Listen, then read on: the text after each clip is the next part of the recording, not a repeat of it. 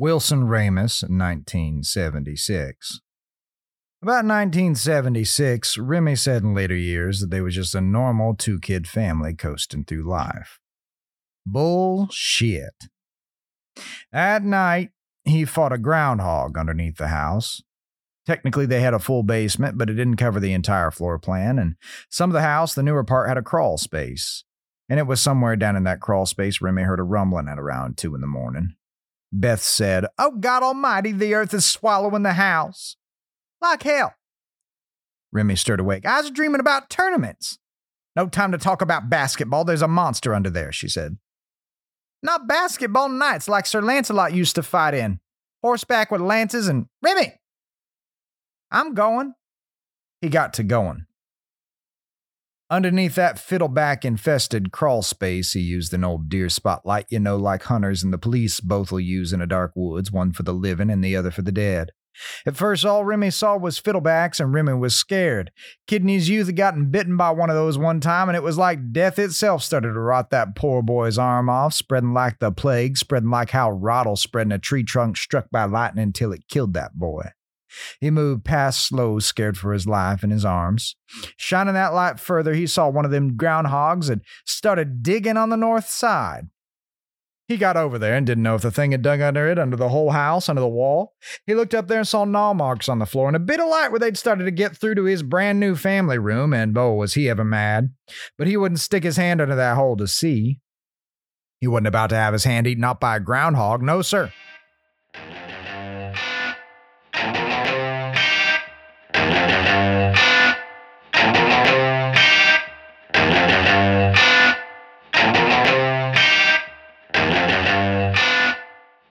This podcast contains swearing and cussing.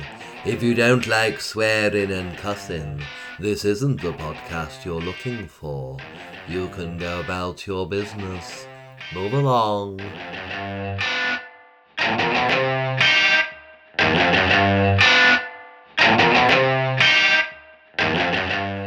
Hello, and welcome to episode 25 of First Impressions, the podcast that doesn't have to be mad to work slash freelance here, but it helps. My name is Peter Humphreys, a writer and editor based in Lancaster, UK, and in this episode, I continue my conversation with the Brooklyn based novelist, poet, and singer storyteller Lancelot Schaubert. If you haven't yet listened to episode 24, in which Lance and I started yakking, please take your head and ears on a trip back in time and listen to that first. Okay, I think they've gone. For those who did tune in, a quick reminder that previously we spoke about Lance's writing routine, his influences, and how his debut novel was almost inevitably set in southern Illinois from where he hails. In this episode, we examine some of the rich vernacular Lance uses in his work, which can be slightly confusing to British ears, and get some exciting insights into what he will be working on next, which is partially based on the real life stories and fiction ideas left to him by his inspiring father. Again, we started with an extract from Lance's debut novel, Bell Hammers The True Folk Tale of Little Egypt. More of that to come during the episode. I shall return at the end of the show with the usual news roundup. But in the meantime, over to me and Lance chatting back in late March 2023. It's all a time trip, man, innit? When you think about it. Have you finished the novel? I have, yeah. I finished listening to it. I have a few questions on references, which I thought would be interesting to look at in a bit because it's set in, you know, so precisely located in terms of time and place. Although, as you've now told me, it's also linked to this system or a philosophy or, you know, a world that's going to be revisited and is linked to your other work as well. Is it a good time for me to ask you about a few of those to clarify? Sure. Because I, I thought it might be interesting to listeners because some of these, you know, we've, we're from very different cultures, but of course we get a lot of, you know, US culture over here. So one of the expressions that by uh, force sometimes, God love you. sometimes it was when I'm I'm old enough that it was just, you know, four channels and three of them would be showing, you know, Columbo and the A Team. It wasn't so bad. I enjoyed it.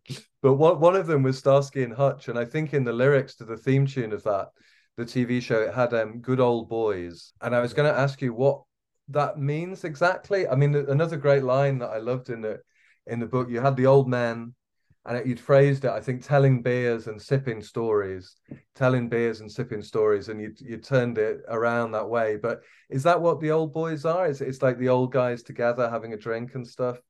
So yeah, it, I mean, it it can take on a dark turn if someone takes the phrase and abuses it. So there there are places where people say that, and they mean it in a racist sense. So there are places where you'll find what they mean is middle class white guys mm. juxtaposed against black indigenous people of color or juxtaposed against white trash you know that is to say Uh, people of gaelic descent or gingers or you know that sort of thing.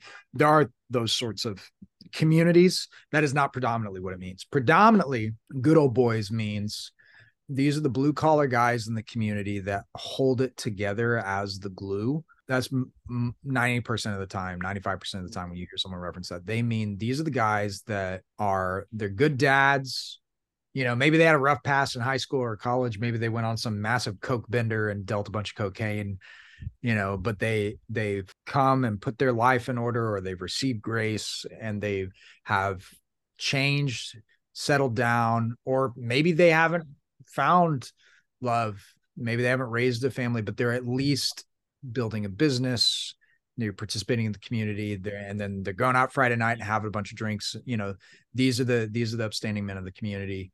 That's generally what that means it can also take on in some communities a sexist tone. If women never have a seat at the table a lot of guys that say that are not saying let's have exclusively male dominated riding clubs. You know not ours is that. It's co-led with a woman here in the city you know like yeah, yeah. but to the same degree that we have you know Lebanese and Yemeni Arab salons for women south it's a private place for these particular women of these particular culture to to hang out and have safe space that's kind of what some of those guys want just a mm-hmm. place where they can be themselves and and and not have to worry about being watched all the time and stepping out of bounds. So it's it means a lot. Like any word, four or five different things it means. Generally, me, me it means the upstanding men of the society. And and according to Dad's journals, I got a whole box of his journals right here because I'm working on a sequel to this thing.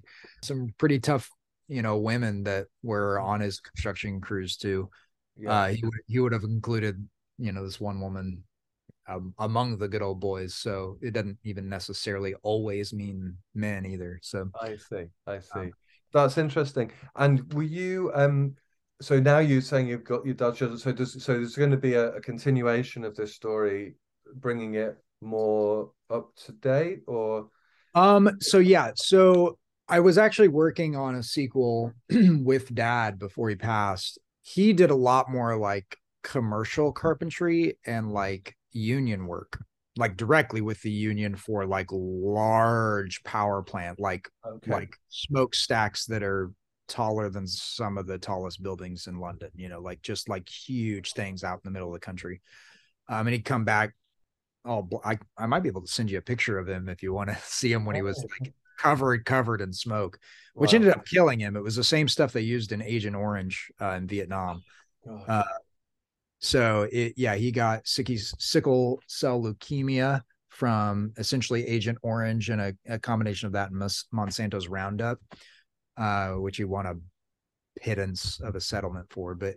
um, wow. and then that plus COVID killed him um, in in 2021 at the end of 2021, and so he was working on a book that was just his stories from those union days Mm-hmm. I wanted to write a blue collar heist novel, and we talked about collaborating.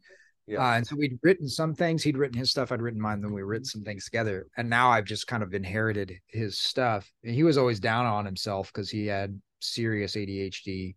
He was way more of an artist than Grandpa, um, and therefore not a great businessman. But he was a better carpenter, uh, which is hard to say because Grandpa was a like people still talk about the houses he built all over the region, especially when compared to other certain companies. Um, but mm-hmm. dad, um, they just cared, you know, they gave a shit. And yeah. dad, you know, he would, I'll, I'll show an example of this. like here's a journal and it's like 90% unfilled and then it has all this stuff in the front and on the back here you know like here's just an idea for a table or whatever that he Oh, would right. Nice. I think this is one he was helping, you know, my sister with. And yeah, it's got all these like random things. Like he's even got right here, like the caught caught parachute of the guy writing the thing down in, in a chapter. And so he would say, Well, I just can't finish. I can't finish a journal. I'm never going to be able to do this thing. But I've got a stack of 100 journals here. If you Mm, 25% still 100 journals, Yeah, yeah. you've got 25 journals worth of material. So the sequel to this thing is going to be a heist novel and also a murder mystery. There was a murder of a man named John Shakespeare, uh, who was an oil baron in Southern Illinois. It's still unsolved. When I found out about that, I was like, I can't not write about this. Hmm. But they, his family's also still looking for it. So I'm I'm creating a kind of a very very shadow of that character because I don't want to. I want to make it clear this is a fantasy character. I Okay. you know Yeah. Yeah. John and his family. I don't want, you know, but his name is John Shakespeare. His Mhm. father's name was William Shakespeare, the inventor of, yes, in Michigan, the inventor of these like fly fishing dynasties that John took, bought an oil field, and then Shakespeare Oil Company is still in Salem, Illinois. And I was like, okay, a man named Shakespeare that owns an oil company is murdered. Like that kind of writes itself Yeah. Yeah. and also and the connection to the hometown but also there's all this stuff with dad and and the union and so my question is you know when i started it is there a way for them to go to the patoka oil terminal and steal 1.2 million gallons of oil Wow. and that's the question uh, i've been Yeah, yeah. asking i don't know if i'm gonna I'm, I'm about 60,000 words into it but i'm using dad's journals and yeah. and different. And I've got a I've got a letter here from a friend of his that went to you know Iran um, that wrote back. It's got all the old embassy tags on it, and stuff Gosh, right. mailed from I you know from Tehran to Yeah, yeah. to Salem. And what was he doing? He was working over there in, in oil. His his family was oil. He is oil now. I actually haven't talked to him since I released the novel. I don't know if he uh, if he's mad at me or not, but he was a good buddy of dad's. But Okay. Uh, yeah, I was wondering about that, that autobiographical element. Did you have a generally good reaction from other friends and family once the novel took on, you know, its its life and and became successful? ninety percent of them don't give a shit. Okay. Yeah. part of that is like i said a lot of people don't read Yeah. uh, when they do read if you read if you just read this without and this is one of the reasons i wanted to do the audiobook if you read this just like with a bland reading voice i'm thinking of cer- certain run-on sentences that are the way they talk but like she got what she wanted but still hadn't expected on account of the insecurity her own daddy put in her Mm, mhm. you read that straight, it kind of like it's not it's not a romance novel, you know what I mean? Mm. So I hope the audiobook would help with that some. Uh, my grandma thought it was hilarious. She was like crying. I had a friend Oh, here in the literally displaced a rib uh laughing in a in a reviewer recently. I'm she read it twice and on the second time she actually pissed her pants laughing. And so I was like, okay, you get it. Um, there's a lot of folks back home that don't or don't care. Or like they're like, oh yeah, Lance wrote a book, whatever. He crawled back past all them fiddleback nests with struggle and sweat and fear and went upstairs and looked for a hand mirror, but he couldn't find one for the life of him. He looked everywhere he thought Beth might have in there. He couldn't get a mirror. Mom, he said to his wife, Beth. She'd gone back to sleep. Hippo shit, he called her. What? she asked and shot up in bed. Did you get it? No? Well, try. Do you have a hand mirror? What do I need one of those for? Lena does my hair. Damn it. What? she asked. Is it a curse? Not quite, he said. Then why you cursing? Cause damn it, Beth, sometimes I like to at two in the morning when beasts of the netherworld have risen to tunnel my house. She snorted out a sigh. He said, Get under there with a flashlight for me and stick your hand down in there.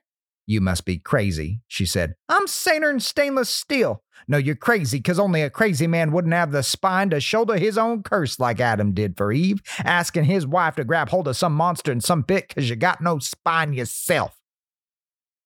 Bryn was standing in the doorway eating one of Beth's peanut butter cookies, munching loudly, and grinning. What the hell you want, son? Remy said.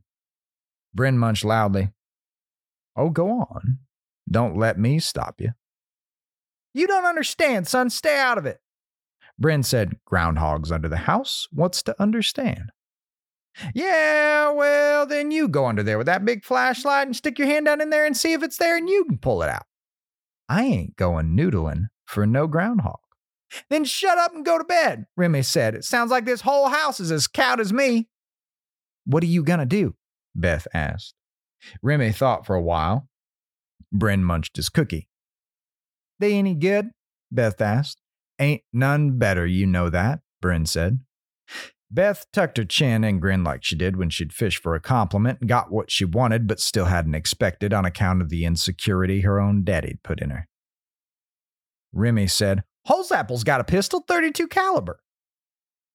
Bryn grinned wider. There you go. I'm leaving, she said. You'll be shooting through the floor and I ain't about to die while lying down in bed. She got out of bed and went to the closet and started pulling out clothes to get ready. I'll set up the lawn chairs. Bryn went out and started both that and a fire and got stuff for s'mores. Lawn chairs weren't so white and new in those days.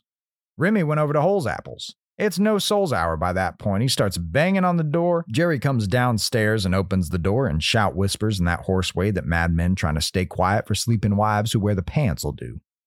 Remy, what in God's name? Don't use his name in vain, Remy said at a normal volume. Whatever this is, it has nothing to do with vanity. You need a new one? Remy said, I build nice vanities. I'm a carpenter, you know. Jer- what do you want? Jerry didn't do too well low on sleep, you see. Jerry? Miss Holzapple called down. Oh, God. He said, You see what you went and did? I didn't shout none. Remy said, I wasn't the one shouting. Miss Holzapple came down in her nightie. She reminded Remy of Joe's wife standing half naked on the porch after the oil derrick fell down from heaven in the middle of that tornado all them years before. Evening, Remy. Evening, he said. I'm sorry, Mama Holzapple, but I, I, I need to borrow your pistol. She gasped. I have an intruder. Remy said she gasped again. Jerry suddenly sobered. Come over here, come over here quick. Now, every man in southern Illinois has a closet or a trunk where he keeps the guns in case of armed rebellion like Bloody Williamson. Jerry went to his. Share that story, and really, and I found the end of it, you know, very moving. I think, and you know, the, the ends of books are, are so difficult, and you know, it becomes for me anyway, as, as I was listening, you know, very poetic, very passionate, and very much in defense of smaller communities that have been, you know, neglected for whatever reason. And you know, I think it becomes like the the the the singing shit. I mean, that's not me putting it in a very eloquent way, but you know, that's no, it's exactly, exactly right. Those are the words you use. I've just put that in my notes, but yeah, you know, it's but the way you you put it and the way that you express it is very moving. I found it, and and you know, so I guess if even if people aren't reading it, you know, you are sort of representing a lot of that life, albeit you know, you're putting it in a, a necessarily poetic way, as is the case when we you know when we need to entertain or sing a song to get to get that message through. Can i ask a couple more words talking of the delivery and the yeah, you know something else i could have looked up but wanted to ask you. Shooting skeet. Yeah. What's a skeet or what how would you shoot a skeet? Uh, that is a clay pigeon. Ah, um, you would in the highlands or whatever you know you just you you just aim practice for birds that are in flight but it's okay. just it's called a skeet shooter. You never heard skeet shooter a man? skeet- I noticed in the book it's sure as shooting skeet. So is sure. that something that's considered quite easy then? Sure as shooting no. skeet? No. Ah, okay. Not easy to. Sh- it's not easy to. Ah, it's not easy. Okay, okay. Well, but if you hit it, yeah, you shot sure, right? You, you know, shot so, sure. Okay, yeah, yeah, yeah. Yeah, and it's one of those things too. Like New York drivers, they drive all the time. They're some of the most competent drivers in the world because their margin is so thin on the JFK Expressway. Pedestrians don't care here; they'll block streets all the time. It's not like Tokyo. Because of that, you you just got to be constantly ready when you're behind the wheel of a car in yep. the city. And because and it's because there's 800 cultures here 400 languages spoken. I mean everyone's you go into a starbucks it's like okay are we using paper? Is this a bidet? Are we standing on the seat? Like you know uh, london's a bit like that but other than that there's not a lot of global cities that have that much diversity and so so they're competent and in a similar way one of the upsides of having people that are just hunting a lot is they're generally very careful with Mhm. where they keep guns, Mm. uh, how they treat people with guns, and that's and that's not that's a kind of northern Vermont liberals, Mm. southern Illinois conservatives. Like it's not a it's not a political thing. It's a yeah, you can get pretty competent with these. Now that's not always the case. You get an idiot with a gun sometimes, or you get my uncle Bill drunk and he blew off his arm. So uh Aye, right. he was a great uncle so uh, and a great uncle uh but he, Oh he wow, wow. once drove me on a ski ski doo you know like a motorized um thing on the water Mhm. with his hook Wow. here in his real hand Oh my gosh. Oh my gosh. Wow. i Wow. look back on that i was like i i was raised by pirates like really- he got on with it. He got on with it. We got no choice. Yeah, it's it's yeah. He he adapted and just it Yeah, wasn't put him off. exactly they were just like pirates in search of a cornwall is what that was like too landlocked for our own good Well, I yeah, there was certain parts of the novel I was, you know, again, just just you know, coming from a fairly sedate part of the the north of England with with few hazards, although there are hazards out there. You know, we were in Lancaster, there's farmland all all around. These guys out there are doing very physical, dangerous jobs and stuff. But you know, I'm part of that that sort of you know never done a day's work in in his his life kind of person. But I another question I had, and I think it's an extract that I'm going to include in the podcast, is about the groundhog and that Yeah. does involve, I think, weaponry and trying to trying to get rid of the the groundhogs that over here we'd probably know from the you know the Bill Murray film Groundhog Day, but actually who are quite cute and cuddly. But actually, the groundhog, I guess, is a pest. Is the boondog also, or is that something different? No that's not that's a Okay, you have to uh, Yeah, no, it's kind of like a snipe. Uh, Boondog is is just um, well, at least as far as I'm aware. Maybe there's a community it came from, but the Boondog just like means like way out there. Like I lived out, I live out in the Boondogs. Like, like it just means like way the hell out oh, I see. I see. Yeah, it's a made up phrase as far as I know. You know about snipe hunting though, right? Uh, no. Now there are apparently things named snipes, but when someone takes you snipe hunting, Yeah. a lot of times they do it for for kids that grew up sheltered, but especially for like city kids that come visit Uh-huh. the country. Like we we did it multiple times, even in college. Guys that come from Miami and from Wichita, St. Louis, they'd come to the college, which was considered small, but it was huge for me. We'd take them out in the woods to go snipe hunting. Okay.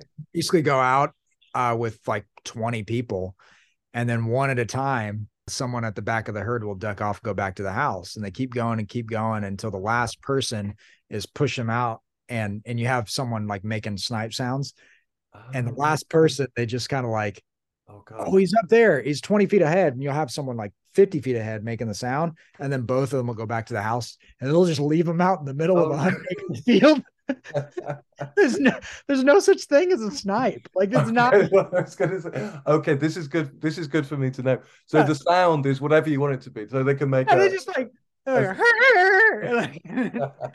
there's no it's just you pick one person to make it and they just Oh, leave God. them out there and then hope they find their way back to the house you know we lost billy that way but other than that so oh God.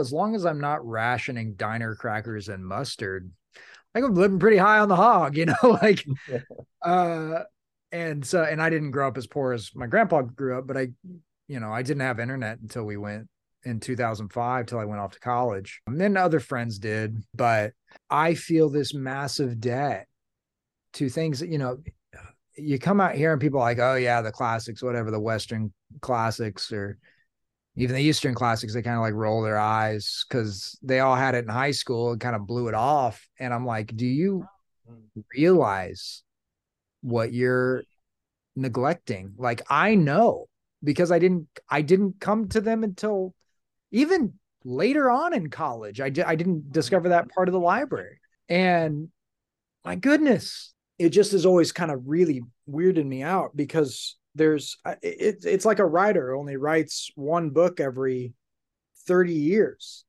It's like do you realize how little time you have? Mm, mm. before the incarnation of your consciousness is put at least on hold. Yes.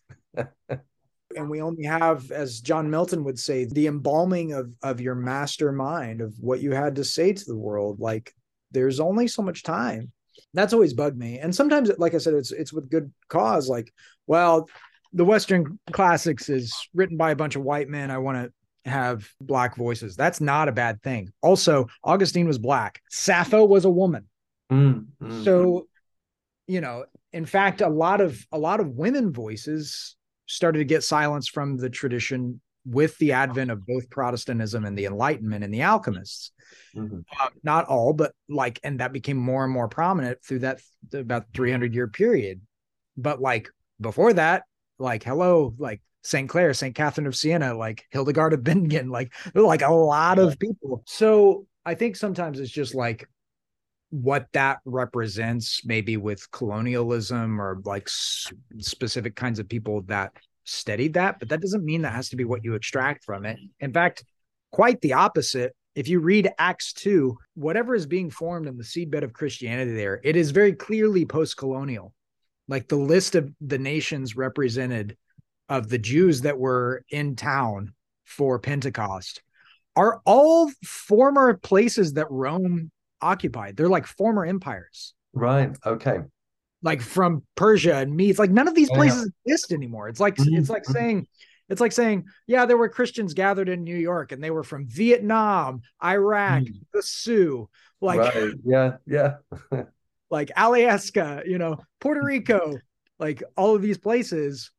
That is that is a post-colonial line through and Mhm. through. It's anti-Roman, Mm. um, not Roman in the cultural sense, but in the imperial yeah. Yeah. And so I think a lot of times people will push back against things like that, ignorant of what they're actually doing.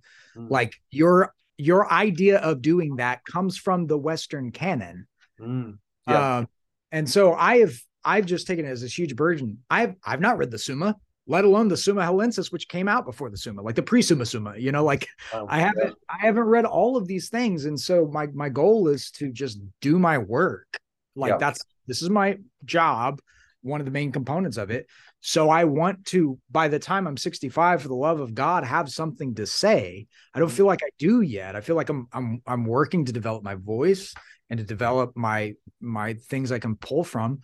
But hell, I just I've only read one of the three things from from one of the three books from the Divine Comedy, not all three. You know, like I Mm. I like and probably not carefully enough. Is that why you're learning Latin as well? Is that to access more? Yeah, text? Or- yeah. So I well, um, you know, Charles V said that, that to possess another language is to possess another soul, and I don't have another language. You know, I I would love to, and I don't know that I've mastered English. There's a giant Webster's second sitting in there. Sorry, OED fans, but you know, I flip through the first page, and if I don't know 50% of the words on the first page, like how like am I lying to myself about how well I've mastered my own tongue? If we just stop learning vocabulary at like seventh grade, we're like, ah, you'll pick up the rest of it. It's like actually words get harder Mm.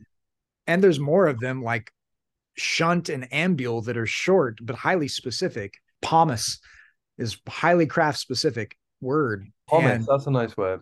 Is that Yeah, the, is that material? Or? that is a the that is the leftover pulp from when Mhm. you press apples and grapes for a cider press Ah, right. Okay. just highly craft specific Yeah, A yeah. That Pom, apple. Yeah. sam samwise gamgee at the gaffer's old brew a Mm. gaffer is either someone who puts up rigging for like scaffolding and, and stuff like that but it's also uh, the person that assists with glass blowing. Oh, okay. I don't know about you. I don't know a ton of glass blowers these days, and so Yeah, yeah. Th- But that's the gaffer, is it? Because we'd say that is a, a boss here. We'd say the gaffer. Oh well, then I- again, okay. So there's a third definition I didn't know as well. yeah, So- but it could come from the glass blowing originally. But it's like you know, if you want to have a break, you better ask the gaffer. You know, because the gaffer will the gaffer will give you permission, like the like the boss, I guess, or like in you know the patron in in, in Spanish or what have you. You know, that the yeah, Gaffer's brew. Yeah, that probably is the way it's being used. So that uh, so that's another another one. I gotta write that down. Uh, hold on. And this is part of it. I, I always write down words at the end of books and then add them to my Anki dictionary for English. okay, yeah, yeah. memorize words that are new. But anyway, I think proper like if it's actual academia, Mm, like you're learning for wisdom. The goal is to be Mm. wise. Yeah. You know, the goal is to to to grow as a person of the mind and have virtue. And academics at its best does that. Um, that's what I'm after. Yeah. I, I don't have an advanced degree. I don't know if I'll ever publish anything substantial in terms of citation impact, but I am after the wisdom. So Flannery O'Connor is great. Uh, you know, she's one of these people like only Catholics can write that dark ah, like- okay, yeah, like yeah. if you if you really believe in the body and you really believe in evil and you really believe in the resurrection, you can get pretty dark. yeah, like yeah. the Children of Húrin by Tolkien is dark, Okay. is Yeah, dark yeah, book. Yeah, yeah. Like some people read that book like I can't keep going, uh, as if it's nihilism. And it's like pretty much if if a person like Tolkien believes in the resurrection, it pretty much is nihilism Mm, until you rise. Right, yeah, yeah. you know so she, yeah, she's yeah. just really honest and and razor sharp when she critiques uh certain like self-righteous church people and things like that. She's she's great. I do like a lot of chesterton's prose. I like how he creates these contrasting images and then builds a third out of it. He, he's very good at the union of contraries into this third thing and you know tertium quid kind of thing. I am very concerned about his anti-semitism uh, at points. I'm very concerned about his bloodlust at points, Hmm. uh, which he shares with a lot of guys from that era. He shares it with Lewis. He shares it with Tolkien. He shares it with a lot of them. Tolkien less so, but he still was very much, you know, rah rah just war. Mm, okay. I'm, I'm very clearly a pacifist. Mm. Uh, so those things concern me, but I love I love Chesterton's voice. I think he's one of those people, kind of like Mark Twain, that's just so. When you come down to the end of a paragraph, he gives you this one liner that like sums up the entire argument, and okay. and people quote all the time. So I think that's I think that's great. I think he's also associated these days with a certain kind of conservatism, especially in England, that I do not share. So I feel the mm-hmm. need to, to be very clear that I'm not blood and soil and all that kind of Right. Yeah, yeah. So I, I just want to be careful of the nuance there. But you know, I I I helped with the digital organizing for Bernie Sanders campaigns both times. So I'm- Oh, great. Wow. I think he and I would disagree a bit on stuff. But my family's very, very conservative, clearly. So in some ways, this is kind of a reconciliation of the of like Yeah. Bernie policies and my father's union and that sort of stuff. But yeah, yeah, yeah. Uh, David Bentley Hart, who I quote at the end, you know, and I kind of hinted at it earlier that wisdom is the recovery of innocence on the far end of experience. I mean, that line itself, all the guys we like really, really Mm, admire wow. in literature, Yeah. it's it's like Gandalf and like Mm. Dumbledore and Merlin and these like, and it's not because they do magic. These guys know things Yeah. Yeah. just in an arcane way to use it. Like they know things that would like make everything better, but they've also seen things like they've been through the shit. Yeah. You know? And it's both. And it's like that's why Gandalf smokes a pipe with hobbits. Mm. That's why that's why Dumbledore likes freaking lemon drops. Like after everything you've been through, really, dude, lemon drops. That's that's why Merlin's got this like weird ass Archimedes owl that he just banters with all day long and oh yeah. talks yeah. about his, his umbrellas from Tahiti. Like it's like, yeah, yeah, yeah. We can, you know, we can haggle over the breviloquium. And then afterwards, would you like my rainbow umbrella? You know. so I think there's I think there's something to that. Um, and Hart's really good. He's an Eastern Orthodox thinker that if I was going to recommend one reader in terms of nonfiction, Yeah. I would recommend David Bentley Hart because of the issues he talks about. He talks about consciousness AI is huge right now. He talks a lot about ethics. He reframes the entirety of Western history in uh, one of his books, uh, which just debunks gobs and gobs of myths that people tell each other all the time. It's the philosophical undergirding of, or at least the traditions he's pulling from, is the way I should say it, of of Bell Hammers. In that, on the one hand, you have you know pieces of shit people that are making beauty. On the other hand, you're talking qualitatively about a piece of shit as an object in space. Mm. And most people, when they argue against Vedantic Hinduism, which is monotheism, Judaism, which is monotheism, Christianity, which is monotheism, certain types of Buddhism, Islam, uh, Socrates, who is a monotheist, like all of the great modern philosophers, and say, I don't believe in God, they don't realize they're committing a category error. That's okay. But if you're going to reject something, make sure you know what you're rejecting first. And guys like Richard Dawkins make that category error over and over and over again in their books. Mm-hmm. Hitchens, another one. They think that they're that these voices are talking about Zeus Right. or or the demiurge or those sorts of things and don't realize we're talking about instantaneous cause causality yeah we can talk about well let's move away from shit for a second but uh like let's just like just, take a rock a rock. Mm. like we can talk about the nature of limestone as a material okay? We can talk about how and that's that's material cause. We can talk about efficient cause and how it's the le- leftovers from some you know joplin miner who went in there and and was carving out a brick but left this limestone rock. Mhm. but that's not the main thing we're talking about here. We can talk about formal cause. It's rockness when we compare it as a universal to other rocks, and we immediately think of this thing named rock that isn't the rock itself. We can talk about that, but that's not what they're talking Mm. about.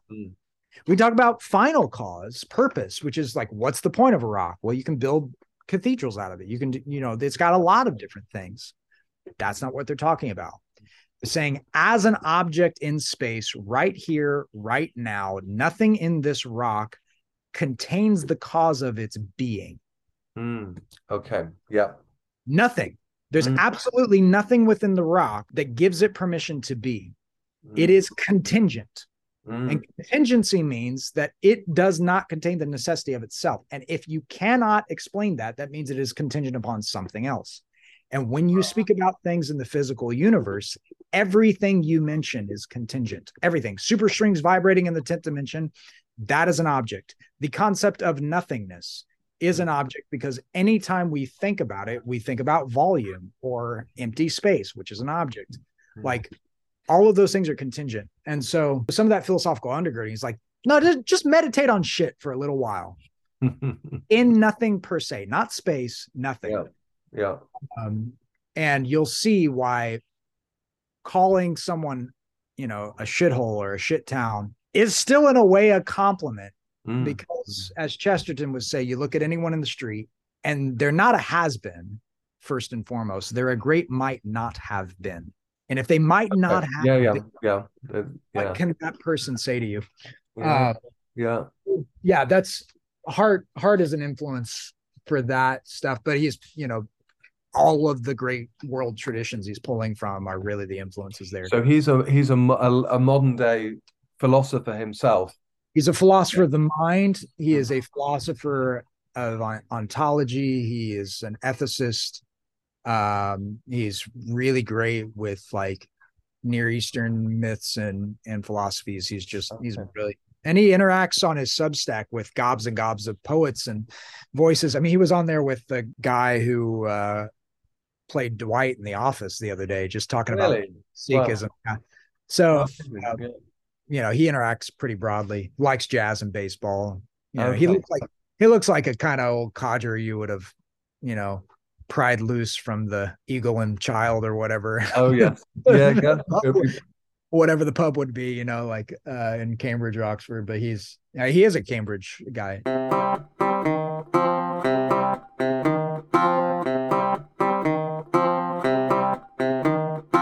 How did that just happen? Miss Holzapple asked, serene as hot chamomile tea.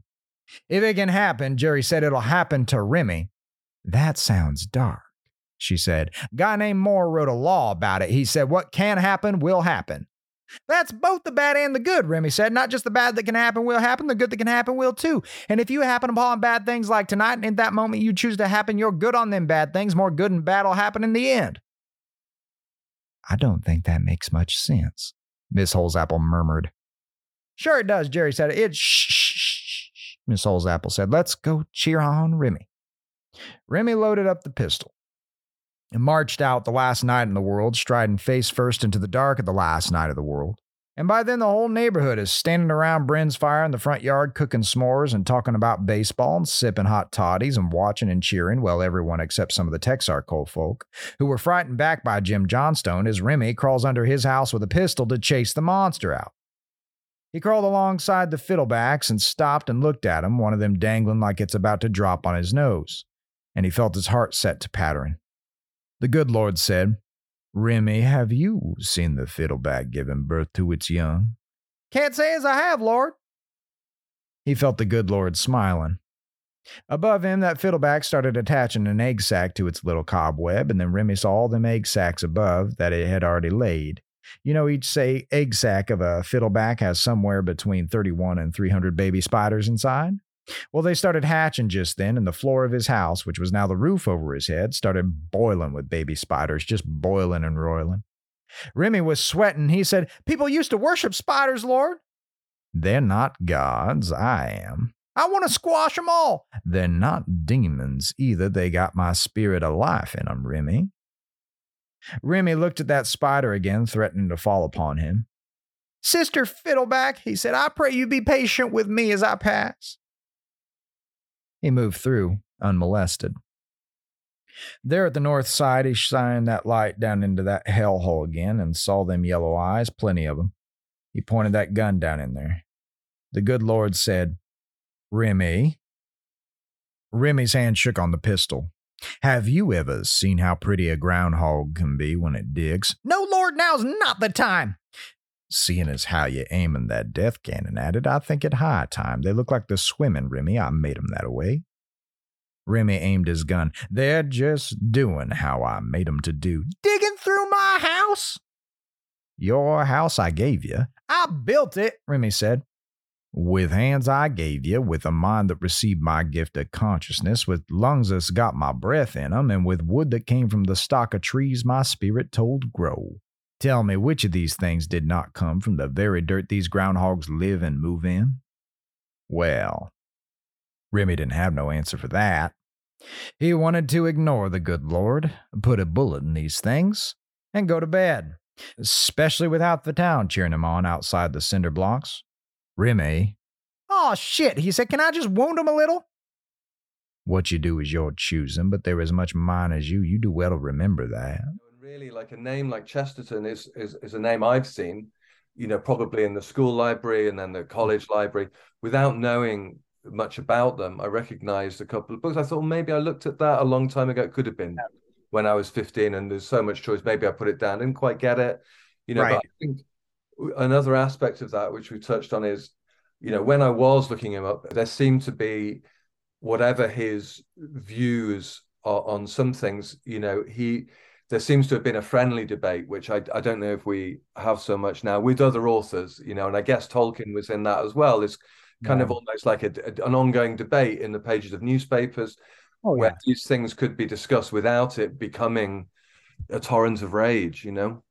Oh yeah, he was friends with like every major literary voice. His friends with Shaw, and they had diametrically opposed ideas. His friends with Wells, or I mean, I, I, don't know. Read through his heretics where he calls them all heretics. They're all his friends. You know, like right, yeah, yeah. Like he and he was hilarious. And he was like 400 pounds, wore a monocle, a sword cane, a cape, one slipper, had a revolver in his pocket, and like his friend Max Beerbohm painted wow. him if he was the entire world. Like PG Wodehouse once said, you know, the morning awoke with a clang that sounded something like G.K. Chesterton falling on a sheet of tin. You know, like it's like he's a big dude, and but he was also just like joyful and bountiful, and and you know, if you're in a situation where you have to be right and your side has to win, mm. then your goal isn't learning. Mm. Yeah. Your goal isn't being wise. Your goal isn't actually seeking the truth. Your goal is winning. Mm. Your goal is will to power. Your goal is just power. Yeah. And that is folly. Mm. Like you don't even have to read the Lord of the Rings to know it's a bad idea to have the ring. If you think that will to power and your own volition is the most important thing, you've lost the game already. Yeah. Before Yeah. you take a step out the door, you've lost the game. Yeah, I I think all these guys were just. I mean, the the Inklings were the next generation, so they had like a little bit of crossover. Uh, Chesterton was more with Agatha Christie and the Detectives Club in London. Um, Dorothy Sayers, that was them, but they rubbed shoulders. Sayers was more of a bridge between the two, although she wasn't an official Inkling because she was a woman. Uh, you know, Ah, right. but her writings, especially The Mind of the Maker, influenced all of them very clearly. Mm. Um, she was brilliant. But yeah, yeah, they they just bantered. I mean, they like Hmm. they really wanted to know. You have a huge debate with Lewis at the Oxford Socratic Club uh on miracles of all things. And Wittgenstein's student, who was a woman, you know, proposed an objection. And like Lewis was like stumped. And he was like, You're right. My arguments Mm. failed Right. Yeah. to a woman, you know, I, and, and like admits it Yeah. Yeah. and then comes back the next meeting, the next month is like, here's how to fix it. And, like, yeah. and his argument was better. And and that's what we need, you know, like Yeah. Yeah. But it was as to I- the test. yeah, iron sharpens iron. Mm. And it- you gotta you gotta really believe like these people are your friends. Mm. Like Boethius said that evil was a sickness. And like the easiest way to change the world is not to kill your enemies, it is to make them into your friends and to believe the good. Mm. Because then you don't just have one friend and a dead enemy, you have two friends. Yeah. Yeah. You know. And that that can make things so much exponentially better. Um, but you have to you have to return to civility. You have mm. to return, mm. you have to move from hatred. You have to move away from low effort voting. You have to move away, and specifically in an online space, I mean, you have to move away from reading uncarefully and move towards reading charitably someone else. You have to move towards taking their argument and representing it in the highest way possible rather than straw manning it and then fight that thing Yeah. because that is what they're actually after. It doesn't matter how they say it. The hardest form of their argument, even if you say it better, is the idea you're up against. And then you can then you can work together and build something really beautiful out of that. The great fiction writers do that too. They banter. I mean, C.S. Lewis's entire space trilogy was parodies of different writers. Okay. Yeah. Yeah. Book two parodied Milton. Book three was the best Charles Williams book not written by Charles Williams. Right. Right. you know, like that's Nabokov's entire career. Right. Okay. Yeah. Yeah. Yeah. Yeah. That's that. I mean, that's what that is. Is Yeah. And that mischief and you know and that sort of yeah. Yeah. Um, I don't- yeah, I don't. I mean, even Terry Pratchett, as mad as he was most of the time, was also like having a good laugh at his at and with his fellow fantasy and sci-fi writers. I'm gonna wound him, Remy said. He pulled off a shot, and he missed all four of them. And his ears went ringing, and them crazy ass groundhogs came out and clawed at his face and his arms, and scared out of their minds, they went running all over that crawl space, and he started shooting at them left and right and missed. My lord, he was a horrible shot with a 32 caliber pistol and he shot holes all through his family room floor which hit pictures and books and things up above not the least of which was the grandfather clock john david had made them as an anniversary present from the benches of pews from young's chapel where they'd been married and somehow some way remy reloaded wounded too and they ran off and never came back he came out as bloodied and beaten and wounded as the groundhogs. Oh my God, Beth said, let's fix you up. The men cheered. The women covered their mouths. Children looked at his bloody face in horror, and Remy was down for days and then had to get to work repairing both Jerry's wall and Jim Johnstone's window.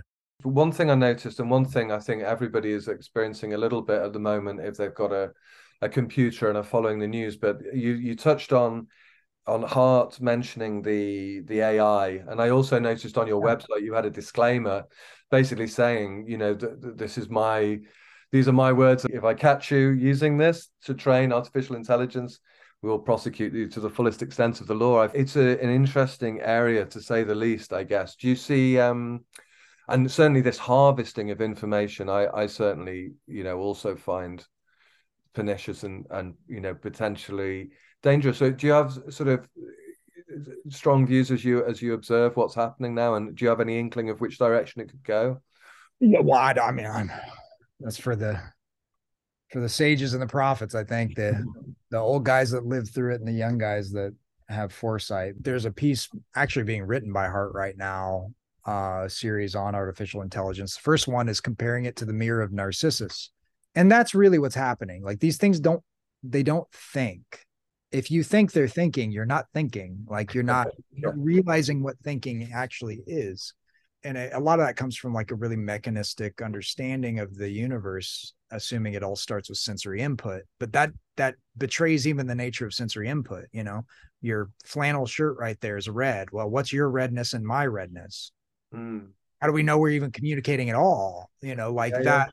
It doesn't start with that. There's not some like magical like microgram of redness that's traveling through the screen into like there like and suddenly is filling my eyes. It's not like you're pouring red water and you know what i mean? That's just not how that works. And someone will argue well what about light this that and the other? Is like well it's not the red is not contained in my brain now mm-hmm. let alone my mind and so when when you start really thinking about the way things working, I mean, the first thing is like they're not thinking. That doesn't mean that it cannot become a huge, enticing enchantment. For starters, you know, the Green Knight. well, they're just different points in stories of the of the Fae. Like you can get to a very convincing enchantment and they will leave nothing but your bones in the woods. You know, you will yeah. be there so long you'll rot is like the first danger. The second is that you'll see yourself in it. And the externalization of the self to think that myself is something outside of me it's very dangerous. It's very dangerous. This is what mirrors do. It's what we do with our selfies all day long. But to, to do that beyond personification, beyond this is a tool to help me calculate and actually see something that is there, very, very dangerous. And so we're already, you know, the cat's already ba- out of the bag. We've started making these things. And then again, for whatever reason in the 20th century, didn't learn our lesson that we shape our tools and our tools shape us and did not yeah. think through the ethical consideration. We, like typical humans, thought we can, therefore we should, which is folly when it comes to any technology. we can split the atom. What could possibly go wrong? Let's just do it and find out. So it's not to say that it couldn't bring irreparable harm in many, many ways. I do think that there is a point where it's it is stealing. To what degree, I don't know. It kind of depends the degree to which the tool is being used. The simpler the tool the more diverse its uses the more complex the tool the more specific its uses you know? You can use a knife for a lot of things like prepping a meal or cutting out an infection. You can also use it to murder someone. You can use a stone for even way way way more applications. You can use an atomic bomb for exactly two things one is a power plant and the other is a nuclear meltdown mm. that's you know, I do worry mm-hmm. about the complexity of this thing. Like, mm. actually, what is its application, and how how will that hurt, and how will that harm? It's the first yeah. question. The second is, I mean, we make college freshmen cite their papers. Mm. Like, if you cannot cite the things this thing was trained for, specifically when you're saying copy Peter's entire life's work and make a new work, A, that's glorified fan fiction and i understand the degree to which all fiction is fan fiction you know like dante is virgil fan fiction at some point. Mm. but two or b uh a and two. Two i think there's just a difference when you're getting a factory to replicate the very idea that made said factory in the first place. There's like an Ouroborosian you know consumption happen there. It's like eating its tail. Mm. and you have to at some point give honor where honors due just like you would in a factory. And that's kind of what we're working on some of the centers for the commons is you know if we can take an oil royalty from the oil that's pumped out of the ground in alaska and because the alaska constitution says that everyone in alaska has an equal share in the state as an owner of Alaska, 700,000 people. That royalty goes into a sovereign wealth fund that pays out dividends from the broad worldwide economy to the tune of about $1,000 to $2,000 a citizen every year. If you can do that, Yeah. you can figure out a way. Like how much money have they made on on $10 subscribers on Midjourney? You can figure out a way to compensate people for their life's work. The thing is you don't want to Mm. This is where Lewis steps in and said, There's no such thing as man's triumph over nature. There is man's triumph over another man with nature as the instrument. Right. Yeah. And so, anytime you hear someone saying, We triumphed over nature, look Mm. closely and see who is underneath the nature they claim to triumph Mm. over. Because typically, there's someone holding up those blocks that built the pyramid. Sure. Yeah. Yeah. There's someone holding up the rail. There's someone holding up the derrick. There's someone holding up the the AI algorithm. And in this case, it's it's artists and writers. Yeah. Um, we can't give compensation to Pythagoras when our calcul- calculators give Pythagorean theorem. But he's also at this point a part of the commons. We all use him yeah. and so we all benefit from him. If it's benefiting a few, Mm. we really need to take a second look at that and figure out a way to make it far far more equitable so what it actually takes is people that care about this realizing that you actually have to put systems in place for people that care about this to discipline them towards caring about the things you care about and sometimes that just means screw you pay me Mm. Yeah. Yeah. Absolutely. not because i care about the money Mm. but because you need to learn how to pay for things that Yeah. matter there are a lot of lies from the joker over the years but he was he was right in the dark knight you know if you're good at something never do it for free Mm. Yeah. Now, in his case, it was murder and mayhem. So, you know, maybe don't do that.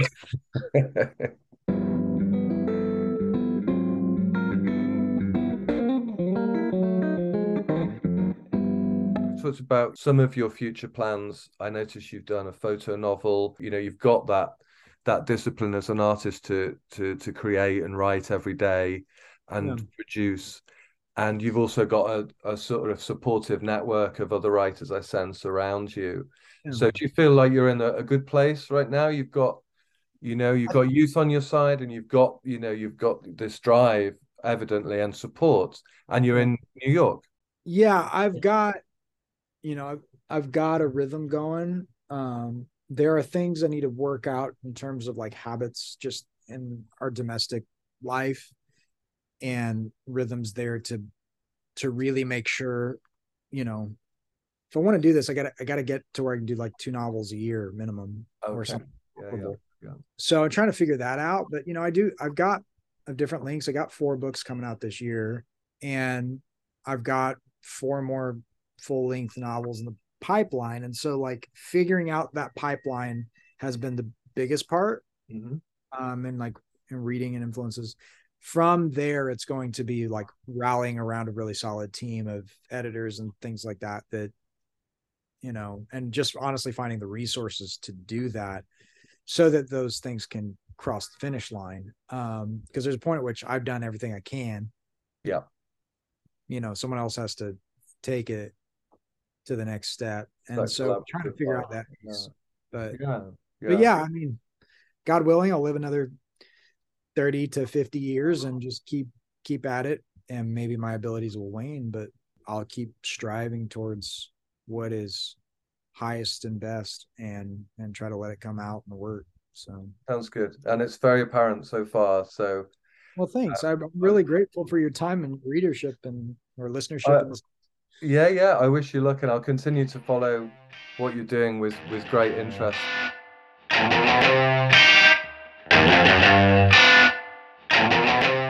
Another humongous thank you to Lance for sharing his thoughts on life and writing with this humble pod for your listening pleasure.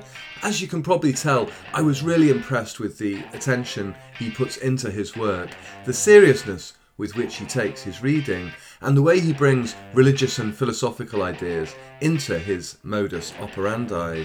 As writers, artists, or just aspiring citizens, I think we can all learn a lot from him, and from each other if we listen carefully enough. A quick roundup of news from me.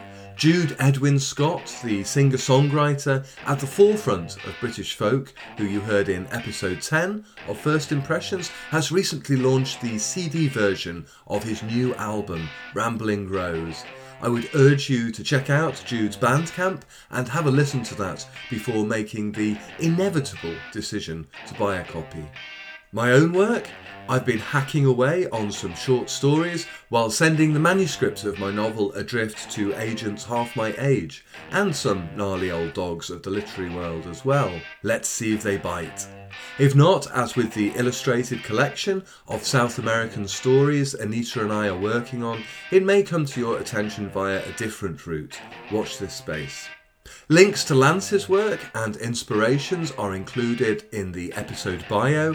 Look out for Lance's forthcoming appearance on Andy N's Spoken Label podcast. As you should know, as well as being an inspiring poet, creator of ambient music, and event organiser, Andy manages to interview fellow writers on what seems like a weekly basis. I don't know how he does it.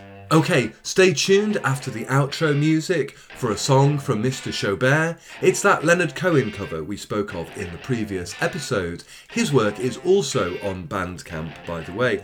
I will be back soonish if you'll have me. In the meantime, tread carefully, and next time you're in southern Illinois and someone asks you to go on a snipe hunt, you know what to say.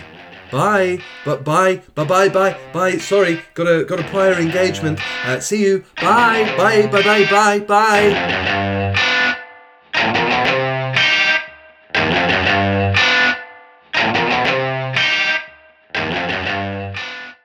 It's coming through a hole in the air from those nights in Tiananmen Square. It's coming from the field. that this ain't exactly real, or it's real, but it ain't exactly there. From the war against disorder, from the sirens night and day, from the fires of the homeless, from the ashes of the gay. Oh, democracy is coming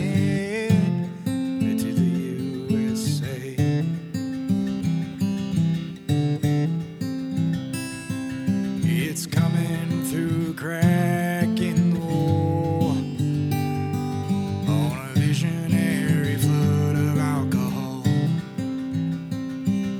From the staggering account of the Sermon on the Mount, which none but the poor pretend to understand at all.